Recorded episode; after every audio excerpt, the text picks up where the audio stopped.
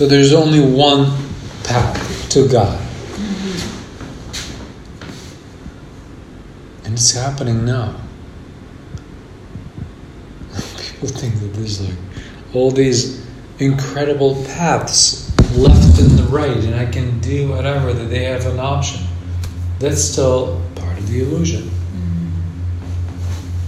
Why would God waste time giving you so many options when He can just give you one simple path to follow, which is stay here now and follow me, or stay here now and follow nothing, or just be here?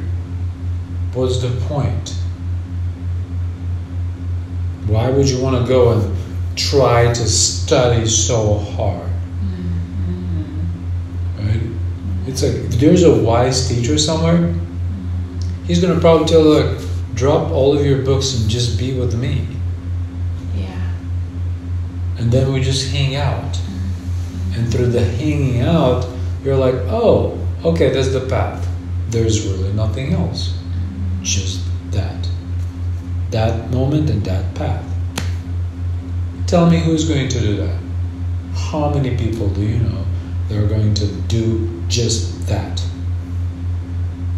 No, they like to study. They like to immerse themselves with all the knowledge of their religions, traditions, rituals, seances, therapies, non-therapies, learning, unlearning. Oh my God! No. It's like, oh wait, I just have to relax here on my couch and just be here, and that's the path. Well, that's the path. I'm so glad.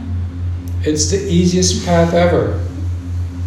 But it's the hardest because no one is doing it. And that's why everyone is, whoever tries to do it, they're just like, oh, well, no one is doing this. I just try to be here.